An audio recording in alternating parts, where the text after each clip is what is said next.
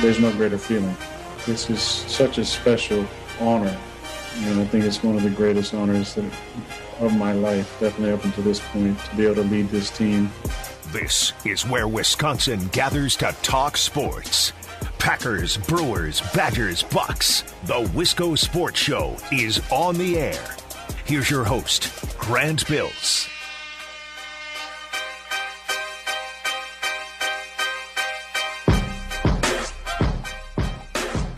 Alarm anyone. I just I just want to be 100% honest and transparent. It's always a goal of mine on the show. I'm never going to lie for the sake of entertainment or content. I just to be honest. I am fired up today. Okay? I am very excited. I have a lot of energy. I'm sitting crisscross applesauce in the chair in the studio, which I don't think I've ever done. I haven't sat like this since I was like six years old. Why am I doing it? I, I don't know. I have that much energy. I'm that excited for tonight's show, and I'm that excited for this weekend. Packers playing in the NFC Championship game, and not just as a Packers fan, but as a sports fan overall. Both of these games should be awesome. Bills and Chiefs? That's the AFC Championship game. We don't want. I don't want any Patriots. Mm-mm. I, I don't want any Steelers or Ravens. No, no, no. We got some new blood in the AFC Championship game, and of course, our Packers are playing before that. So I, I just, I am beside myself today. I have a lot of energy, right? And I'm just, I'm. I'm going to be bouncing off the walls now until six o'clock. So if you if you don't feel like that, if you're not matching that energy, don't tune out. Just just turn it up a couple of notches. It's Friday. It's almost 5 p.m. What, what are you doing? Get fired up a little bit. Meet me halfway at least. Got to get excited and we got to preview this game. It's our last chance to chat before the weekend. It's the Wisco Sports Show. My name is Grant Bills, and I I have been waiting for four o'clock since I woke up this morning.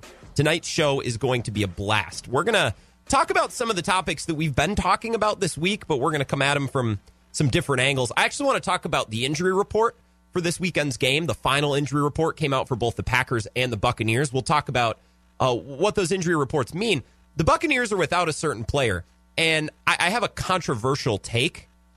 Uh, I, well, here's the thing. I don't think it's controversial at all, and I'll explain myself coming up at 420. You might find it controversial. It might seem controversial, but I, I don't think it is. We're going to talk about injuries and how they might shape this game coming up at 420. Our great friend, new friend of the show, Eric Eager. I am beside myself with excitement that he has agreed to come back this week. He said, "Hey, if the Packers win, uh, you know, hit me up next week. I'd love to come back." The Packers won; they beat the Rams. So we're going to kind of keep the uh, keep the pattern for good mojo and good luck, and also probably learn a bunch from Eric Eager coming up at 4:35 from Pro Football Focus. Uh, I'm going to bring an old Packers hype song out of the mothballs at 450. Hopefully, you've forgotten about this song. It's been about 10, 12 years, I think, since this song was a thing.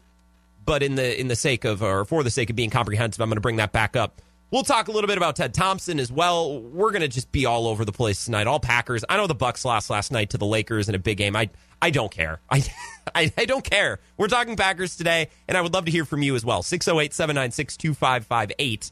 That's the talk and text line. And you can follow me and tweet me on Twitter at Wisco Grant as well. Lots of ways to send your thoughts in, your opinions.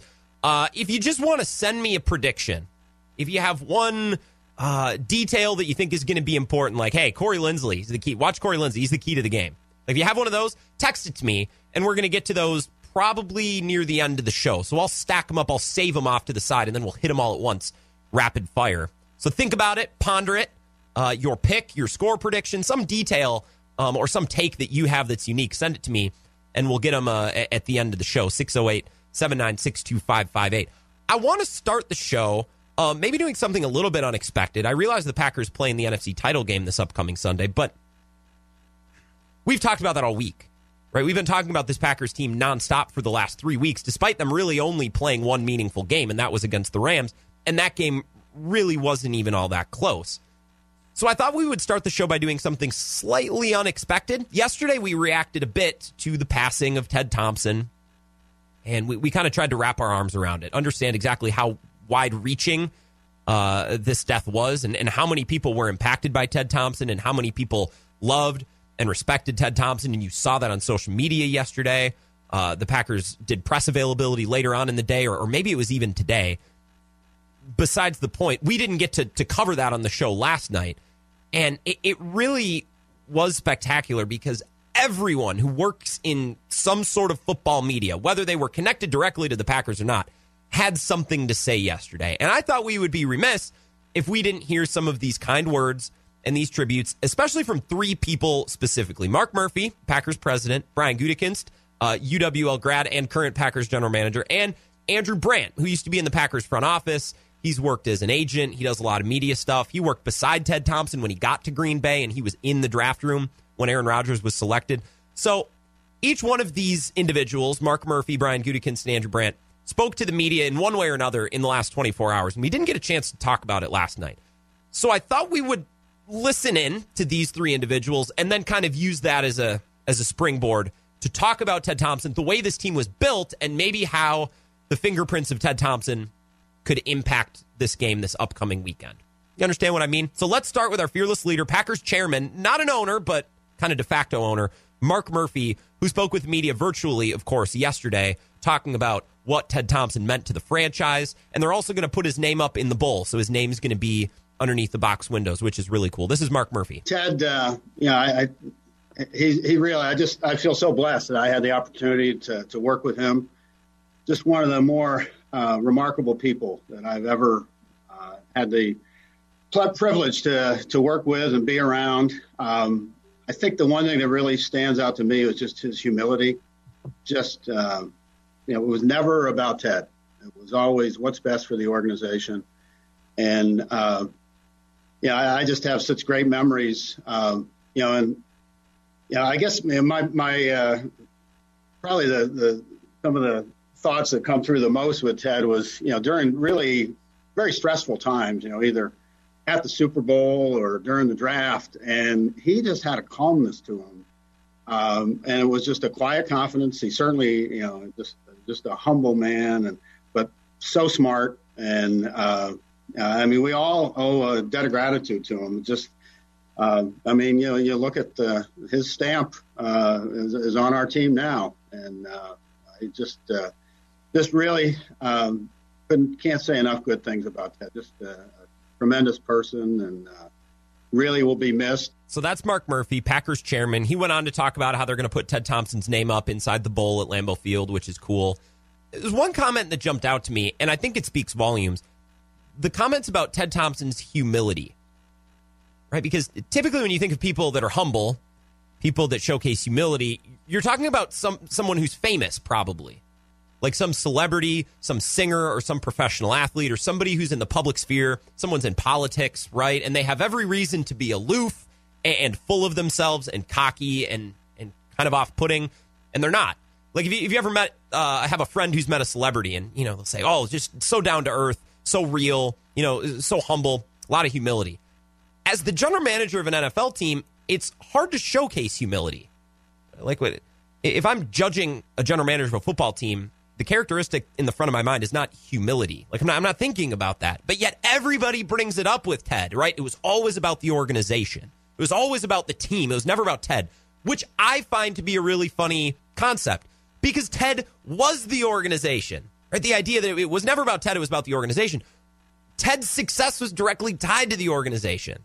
So Ted is doing an inherently selfish job because he, he wants the team to be good so he can be good and he can stay general manager of the team and he can be successful.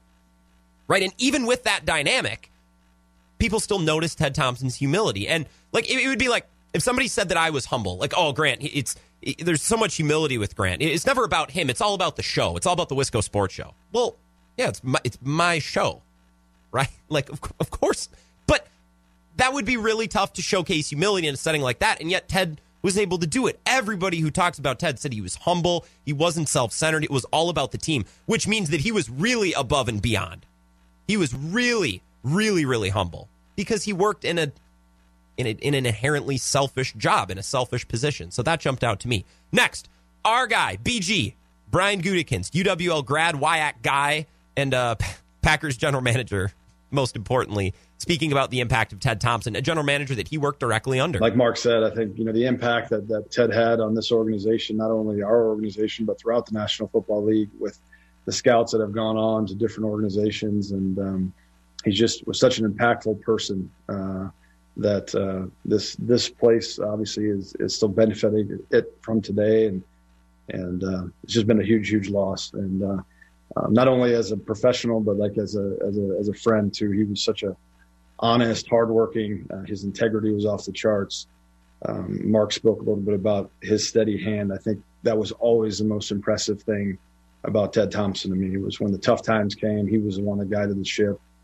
Um, and he did it um, because it was always about the team and how the team was more important than anything else. And uh, he was a giant here in this building. Um, so there's a lot of sad faces, but at the same time, I think uh, you know things that'll that will, we will carry on uh, with us is uh, substantial. So um, you know, huge loss, but uh, really a time to celebrate a, a great man. Much like humility, comments about his work ethic that that really speaks volumes to me.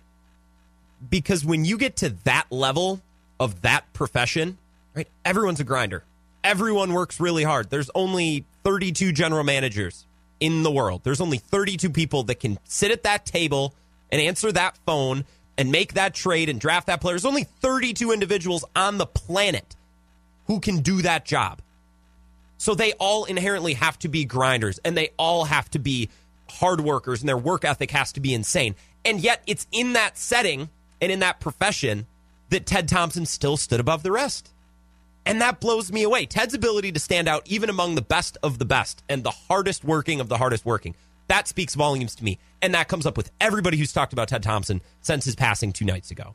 And that's jumped out to me. Uh, one final message, and this might be my favorite, is Andrew Brandt, who worked alongside Ted Thompson in the Packers front office. Then he went on to be an agent and he works in media now. Andrew Brandt's just a really sharp guy. And he tells the story about when he got to Green Bay and met Ted, and of course when he drafted Aaron Rodgers alongside Ted Thompson as well. This is two minutes long, but it's a really cool story. And Andrew Brandt, well, as a radio guy, as a communication guy, his delivery and his voice, it's you know, he kills it. Just check this out. Just some thoughts on Ted Thompson. What a loss. You know, the Packers. When I first started there in 1999, Ron Wolf brings me down to this office, says, sit here. And I'm sitting next to this guy, this white haired guy named Ted Thompson. He was never there because they're always scouting. When he was there, he didn't say much. And then he left for Seattle. He came back as general manager. He told me right away, we're not going to sign free agents. Although a year later, we signed a free agent, turned to be won of the best free agents in the history of the sport. Charles Woodson run deep, one defensive player of the year. Ted was a scout at heart. He was most comfortable in that dark room watching film or bird dogging a player at a college campus. He was all about bringing in players. He was never about himself. He was so selfless. Everything was about the team. Didn't want any credit. And then there was that fateful night. You know, we picked Aaron, and my coaches, our coaches on the right of me, were like, "No, Andrew, we can't do this. We can't take a player that's not going to help us now, and maybe not next year, maybe never." And on the other side was Ted, and Ted said, "Andrew, what do we always say? We say trust the board, and the board is saying that's the guy, Rodgers. We take him. Yes, we have the most durable quarterback in the history of the sport. Yes, it's the last position we need, but let's take him. Let's trust our scouts." Let's trust the board. And we did. And we took a lot of slings and arrows about Aaron, and no one ever thought we'd turn the team over to him. Even when we did, they thought we'd get a stopgap for a year or two. But Ted was always like, that's our guy. We're going there. We're going with Aaron. And so many other picks that Ted made that he was convicted about, whether it's Greg Jennings or A.J. Hawk or so many of these guys, even Mason Crosby, when our special teams coaches were begging for some other kicker, he had a conviction about Mason he's a loss. You know, he was a disciplined guy. He was in bed by eight thirty. You know, I had to do my free agent signings at night. Trust my instincts. But he's a loss. You know, he has contributed so much to this team, which is now hosting the NFC Championship game on Sunday. So let's win it for Ted. So the story about the draft is really, really cool. Imagine the glares that they got, that Brandt and Thompson got from the coaches. It's like, excuse me, you're you're taking who? And as they pick up that phone and make that selection, the coaches are like, you gotta be kidding me. And looking back now, it's the easiest decision ever. Of course, you take the quarterback over, I don't know, the tight end. It's like, of course, because a quarterback sets your franchise up for two decades. Okay, yeah, maybe that defensive end helps you win an extra game against Jacksonville in 2006. Right? Looking back, it's the easiest decision ever. But at the time, that's a tough one to make. And I, I was sick to my stomach hearing that Ted Thompson got pushed back on Mason Crosby. Outside of one year, which I think was 2013, and one game two years ago in Detroit, Mason Crosby has been unimpeachable. Well, other teams have gone through kicker after kicker after kicker. Crosby is one of the few constants in the league. Probably a constant with Justin Tucker. There are others, but those kickers have moved around. The Packers have stood by him. The buck stops with Mason Crosby. You can rip on draft selections, right? You can you can complain that oh he didn't he didn't sign free agents, right? He didn't he didn't get players to help the team. Now, okay, well yeah, he got Mason Crosby, and that's one thing that nobody can complain about. I won't I won't stand for it, not at all. Let's take a break. I want to talk about this weekend's game and talk about Packers Bucks a little bit more specifically. We'll speak with our friend Eric Eager from Pro Football uh, Focus at 4:35 as well. Coming up next, let's talk about the injury report. A couple names popping up, a couple names are in, a couple names are out, and we'll talk about uh talk about how that impacts the game. I also have a somewhat controversial take that I'm excited to unload on you. That's coming up next here on the Wisco Sports Show.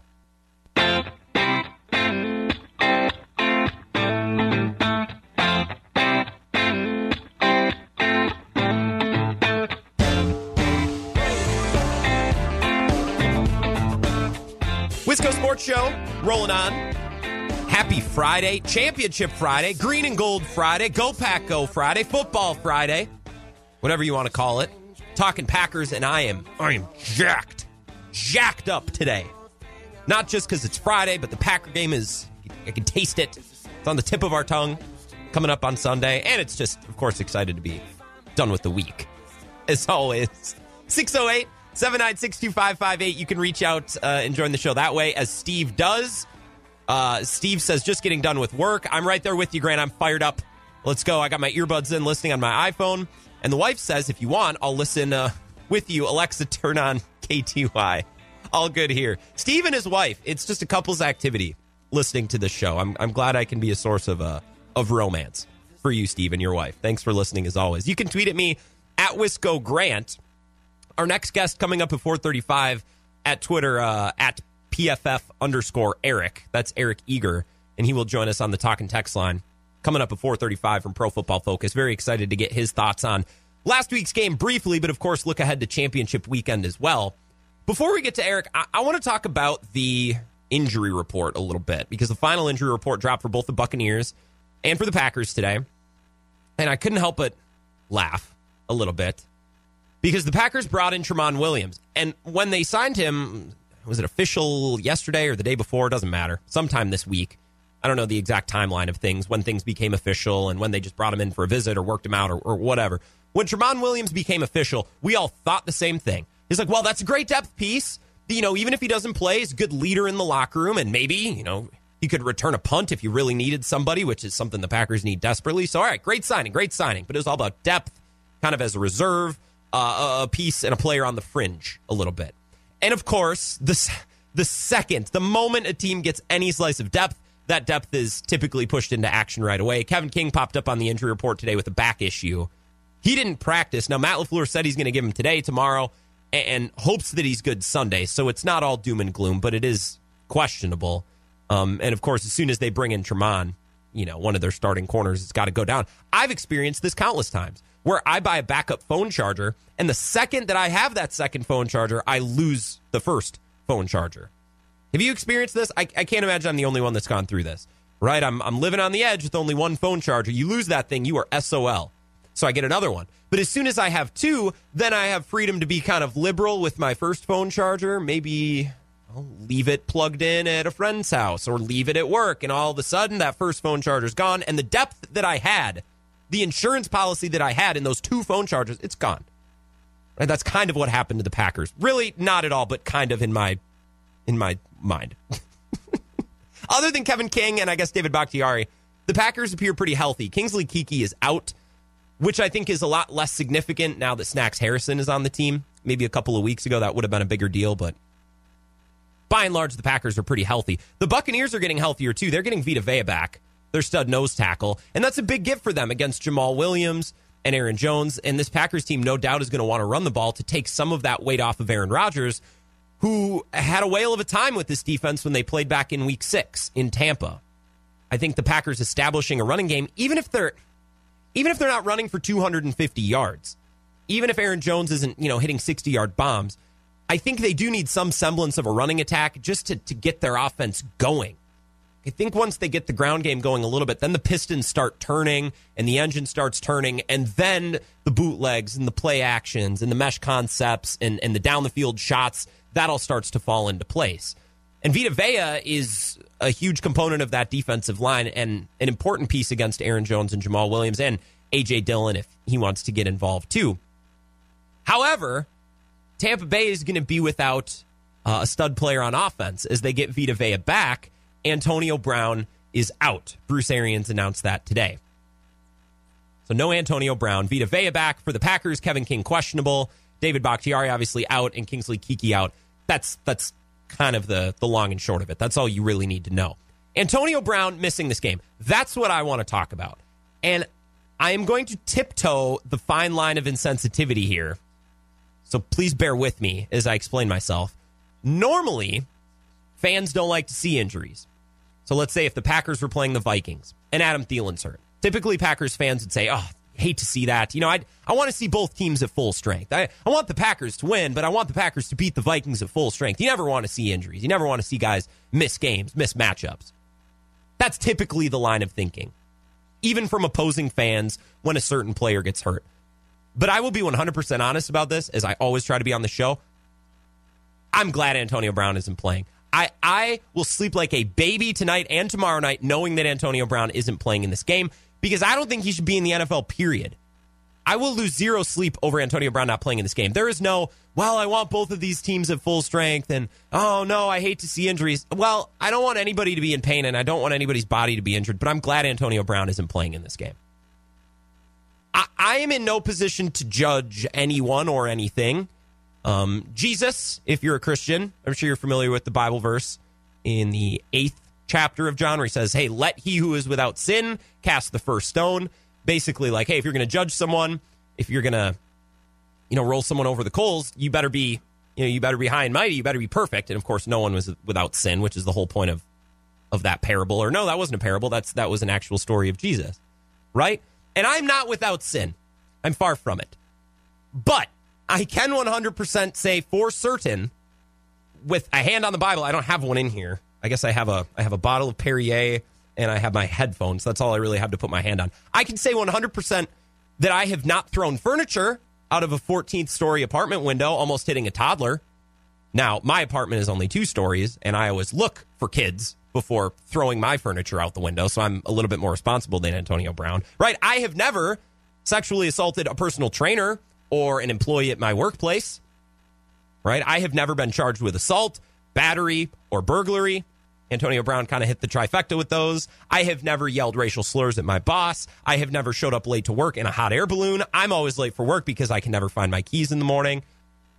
Right? I like I'm glad Antonio Brown isn't playing in this game. I don't think he should be in the league. I don't think he should get to be in the league. And to be quite honest, I think if he was on a team without Tom Brady and and he didn't kind of just slip and hide his way into what is the equivalent of an NFL super team, I don't I don't think fans would really be down with it.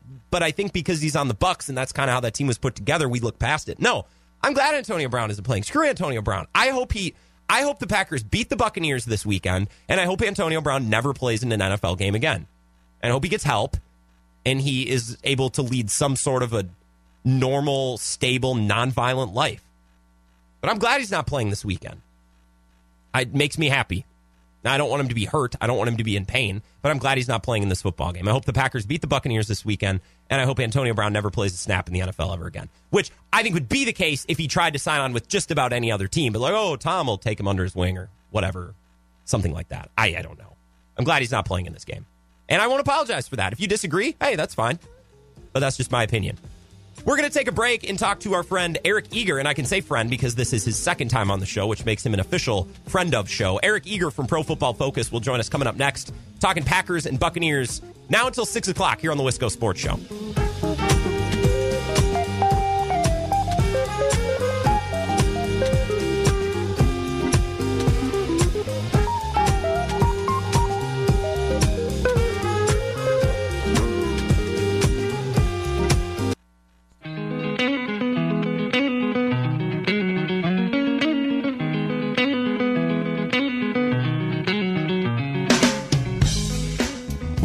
Show rolling on. Happy Friday. Football Friday, Green and Gold Friday, Championship Friday, whatever you want to call it. Talking Packers Buccaneers from now until six o'clock. I know the Bucks lost to the Lakers last night. I, I do not care. I, I don't care.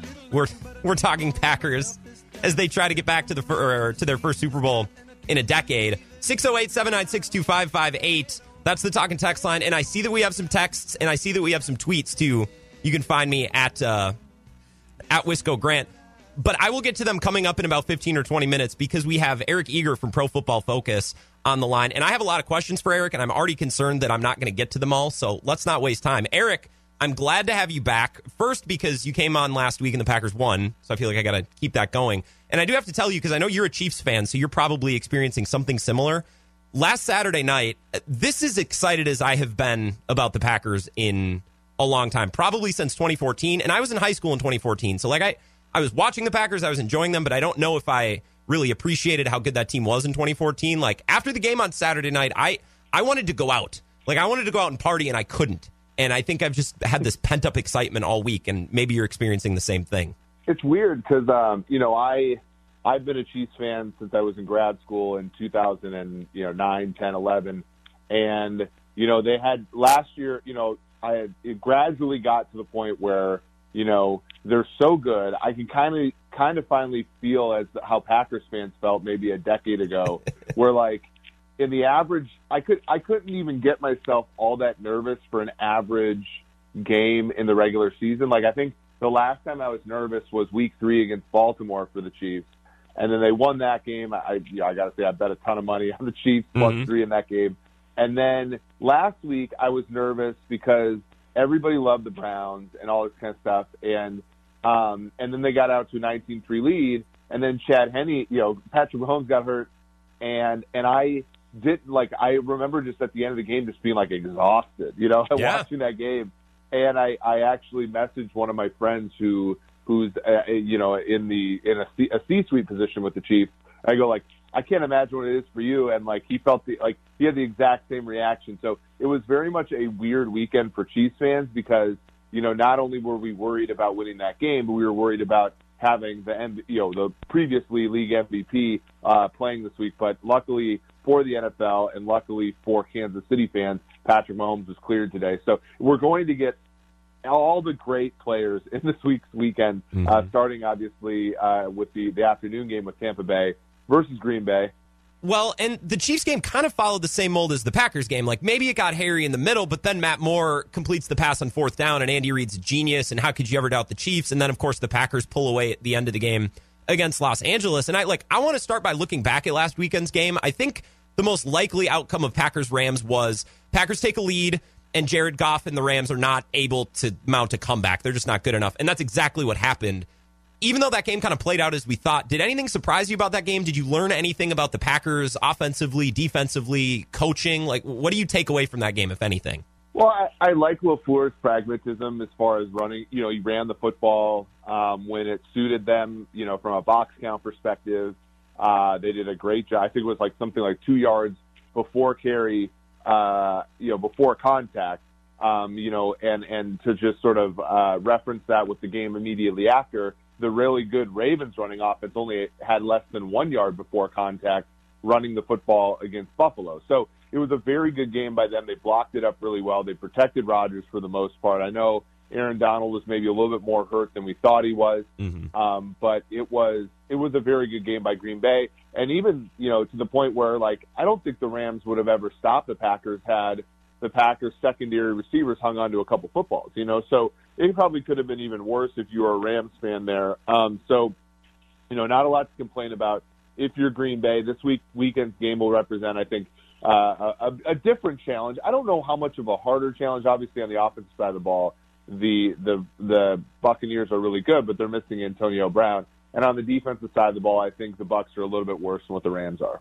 Yeah, well, you mentioned Matt LaFleur and his pragmatism, which I have now Googled just to make sure. So I, I, feel like I have my mind wrapped around around what you meant. So let's let's talk about Matt LaFleur because in reading your stuff this week, uh, both with you and George and, and others at Pro Football Focus as well, you seem to think that this is a huge coaching mismatch, which is saying something because I think you and some others at Pro Football Focus has been a little bit slower to really praise Matt LaFleur because everybody jumped on him last year, thirteen and three that team probably wasn't as good as their record indicated. So you guys have been a little bit slower to embrace LaFleur. But if you think that this is a mismatch with LaFleur and Arians, that must really mean something. What does Matt LaFleur do better than Bruce Arians? And how does that coaching imbalance shape the outcome of this game this weekend, do you think? Well, I think he I think he uses all four downs, which is a big deal this time of year. Arians punted uh, on a number of fourth and shorts over the course of the season, uh, and especially over the course of the playoffs.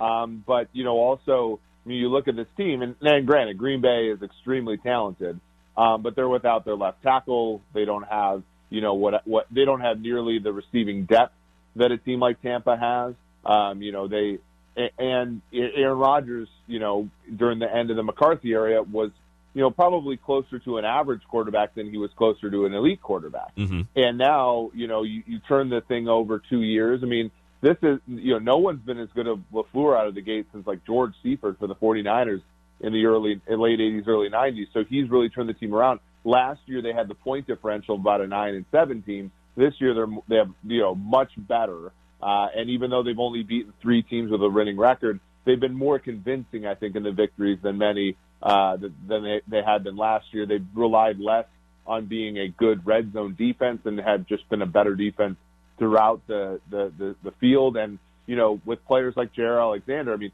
Alexander was the most valuable defensive player in the regular season. He followed it up by allowing negative three yards into his coverage uh, on Saturday against the Rams. So you're looking at like a you know, just a really, you know, well-rounded team, and I think a team that's built in Lafleur's image, and he's done a great job. And you know, it, what I said was, you know, Lafleur is like the fourth best play caller in our rankings. Uh, you know, Arians, you know, left, which they're in like tenth or so, but it's really more about like Lafleur will go for a fourth and one. I mean, we we saw we've seen him do it last year against Kansas City in the Matt Moore game. We saw he'll do that and and they'll and they'll win that way. Um, whereas Arians, I think, goes quote by the book, which is a losing strategy in today's NFL. I'm really hoping for a lot of checkdowns to Leonard Fournette because I just know one of them is going to go right off his hands, pop up right up into the air, and somebody like Christian Kirksey, like there's a ready-made turnover just waiting if we can just get enough checkdowns to Leonard Fournette. So I do agree with with you on Bruce Arians, Eric Eager Pro Football Focus. You can find him on the Forecast Pod. You guys did a really good pod with Aaron Nagler this week, and I know you had him on earlier this season, and I was excited to see that you brought him back, right, to talk about how the season actually went, and then to look forward to this weekend's games as well. He cited that Tom Brady was his biggest concern, which, like, is natural. Tom Brady should concern everyone. He's won a bunch of Super Bowls, but specifically for this Packers team in this weekend, what challenges are presented by Tom Brady that weren't necessarily presented by Tannehill Trubisky or, or say Jared Goff last weekend? Well, I mean, Goff has been one of the more, you know, sort of conservative quarterbacks in the entire NFL this year. You know, his average depth of target, I'm trying to find it, was below seven yards, whereas Brady's average depth of target is over nine yards, which is, you know, basically his career high. Um, you know, we've only been charting him since 2006, but, you know, Brady, I mean, when you look at not, you know, he's 30% of his passes are positively graded by us. Um, that's five percentage points more than Rodgers. Um, you know, six percent of his throws get our highest grade. Rodgers more around seven. So he's playing like at a level. You know, I wouldn't say he he hasn't limited mistakes as well as Rodgers does. I mean, mm-hmm. 14 percent of Brady's throws are negatively graded. Rodgers is more around that eight percent range. But he's been, you know, people had questions about, you know, how could you go from a New England offense that was more dink and dunk to an offense like uh, Tampa Bay's? And the answer is, is he's acclimated extremely well. Uh, and those receivers there have really, uh, you know, even though they've had some drops, I think specifically Chris Godwin over the past two games have, have hurt his statistics. He's played, I mean, about, you know, he has our highest grade since their bye in week 13. So he, he's had a great season. So I, Aaron's right that this, this is the guy that should worry Packers fans the most, especially you look on the defensive side of the ball, Vita Vea is coming back from injury. Mm-hmm. Antoine Winfield Jr., uh, the son of a former Vikings defensive back, uh, he got put on the injury list today. Uh, is questionable for the game. I, I am more afraid of, if I'm a Packers fan, I'm more afraid of Tampa Bay's offense, and I'm specifically worried uh, about what Brady can do down the football field. Okay, well, let's talk about Tom Brady really, really quickly. I'm going to become dangerously close to being a fan here, and I might lose objectivity, so call me on it if I do. I don't. I don't want to come across as a total Packer homer and as a hater of Brady. I just want to be like, let's be comprehensive. Everyone has argued this week that Tom Brady like knows how to play in the cold. He's played in the cold forever. And and I don't necessarily disagree with that. I don't think it will affect him. But I do have to point out that the last time we saw him in a playoff game in the cold, he finished 20 37 for 200 yards, no touchdowns, and a pick. Like, I really can't get that game out of my head. And I think a lot of people have forgotten about that. Now, I'm assuming you're going to tell me that that was a product of the circumstances and not Tom Brady, but I did want to bring that up and, and get your thoughts on it. Well, I, I mean, I think that well, you have to worry more more about the the fact that Brady has spent the last you know nine months of his life in Tampa Bay, uh, where the weather this week is in the 60s and 70s, in Green Bay, you know, as you guys know, is in the 25 to 35 range. Um, that acclimation is not you know, trivial. And while it might be an easier acclimation for Brady since he's made it before in his career, it's not going to be easy for the rest of the Tampa Bay players. So I do think Green Bay does have a home field advantage in this one that's different um, than what we've seen, you know, sort of around the NFL this year. How big that's going to be, um, you know, I'm not exactly sure. Um, but, uh, you know, I, I do think it's going to be a non-trivial sort of advantage for Green Bay, you know, with that home field, with the weather.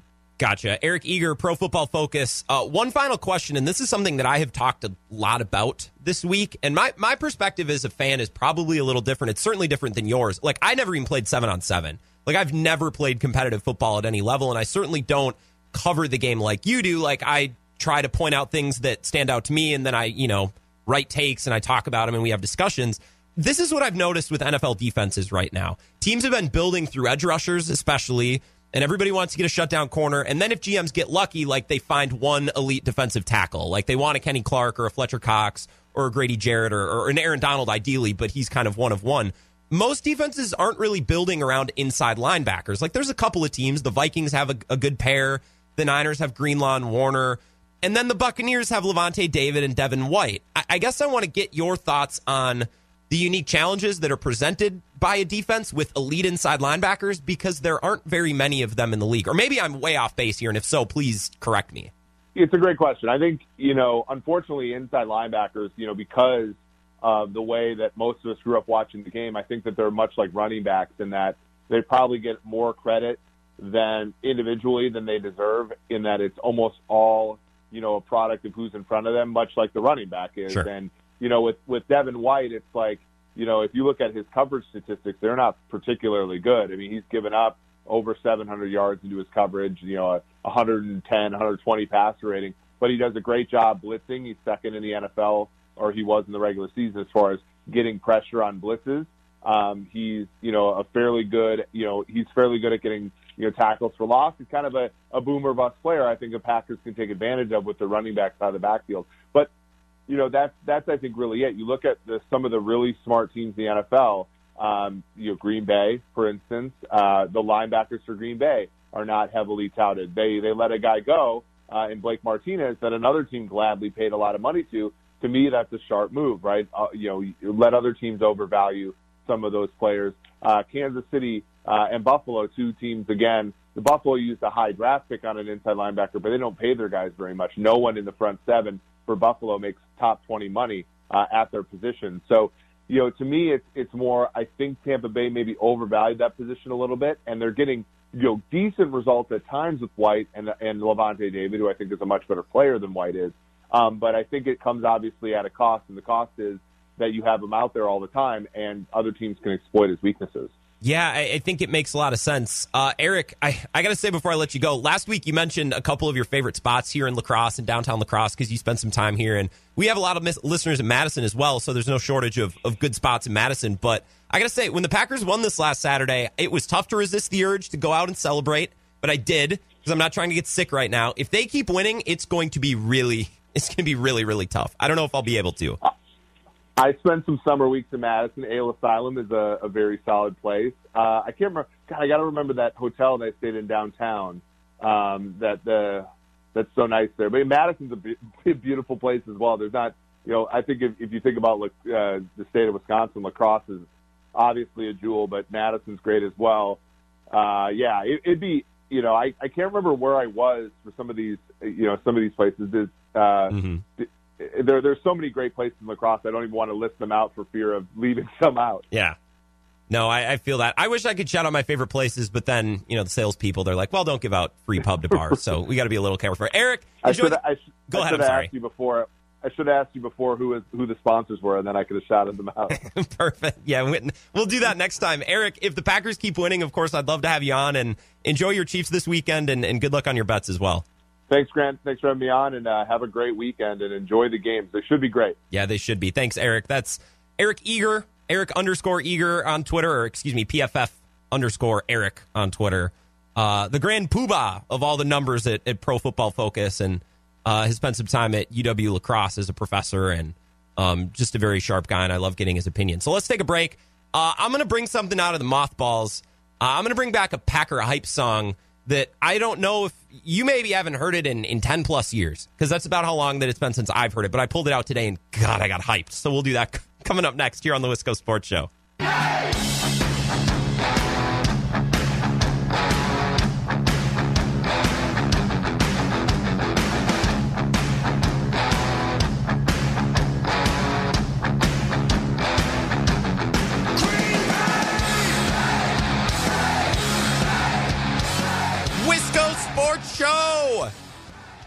Football Friday, Packers Friday, Championship Friday. My name is Grant Bills, and I'm glad you were here. I'm fired up. I'm fired up. Big thanks to Eric Eager, by the way, before we move on from Pro Football Focus. Now that we're done with that interview, I, folks, I want the objectivity thrown straight out the window. Like, get rid of it. I want to be fans. Bring the Tom Brady slander, the Aaron Rodgers goat takes. I need it.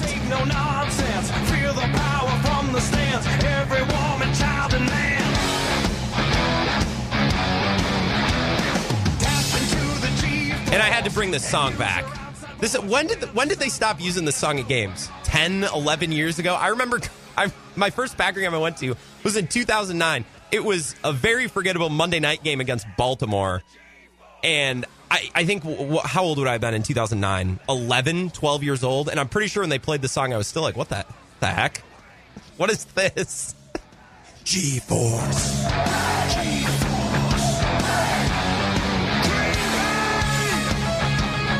Some text coming in on the talk and text line 608 796 2558. Our friend Brett called it.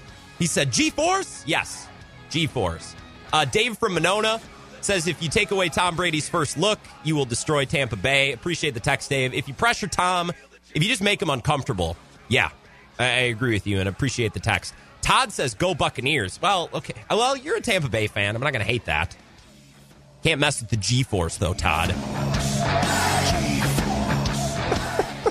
We need to be the most obnoxious show and the obnoxious fan base for the next hour. We have an hour left of the Wisco Sports Show, and I I really want to be annoying and obnoxious. Like I let's get unrealistic. Let's talk about how Aaron Rodgers is the greatest quarterback of all time and Tom Brady is a system system a system quarterback. Like that's what I want for the next hour. I I'm glad that I brought this song back because I, I know a couple of other shows. Our friend Bart Winkler, who does a show in Milwaukee, is always blasting this song, and it cracks me up. And I thought, you know what, if there was ever a day to to bring this song out, but this song is of course up there with Packers, you know, uh, standbys like the Tundra line, which I guess still exists. I texted a, uh, a friend today who I know goes to a lot of Packer games, which I really don't. And I was like, yeah. And I was told him, like, yeah, I think I'm going to start listening to G Force. And I said, you remember the Tundra line? He's like, yeah, that's still a thing. Is Does the Tundra line still exist at Lambeau? Like, that's, I mean, that's just incredible. That's right up there with Eddie J's I Love My Green Bay Packers. You know, the Packer Polka, Polka, Polka, Polka. You know, very big in Sheboygan, Polka. A lot of good Packer songs. I didn't. I, I, don't have that song ready. Maybe we'll get to it in the next hour.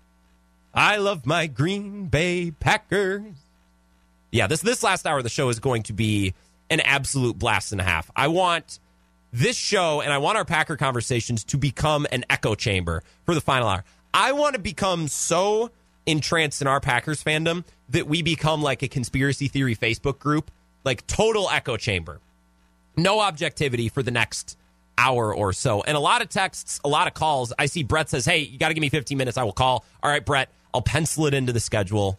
I will pencil it in. Rug texts in and says, I still have a G Force towel. You have a G Force towel? 12 men on the defense. We take no nonsense. The power Every woman, child, and man. We have a we have a rock station in our building, 95.7 The Rock. And I sent the afternoons guy Decker. I sent him this. I was like, you guys should play this because it kind of goes in.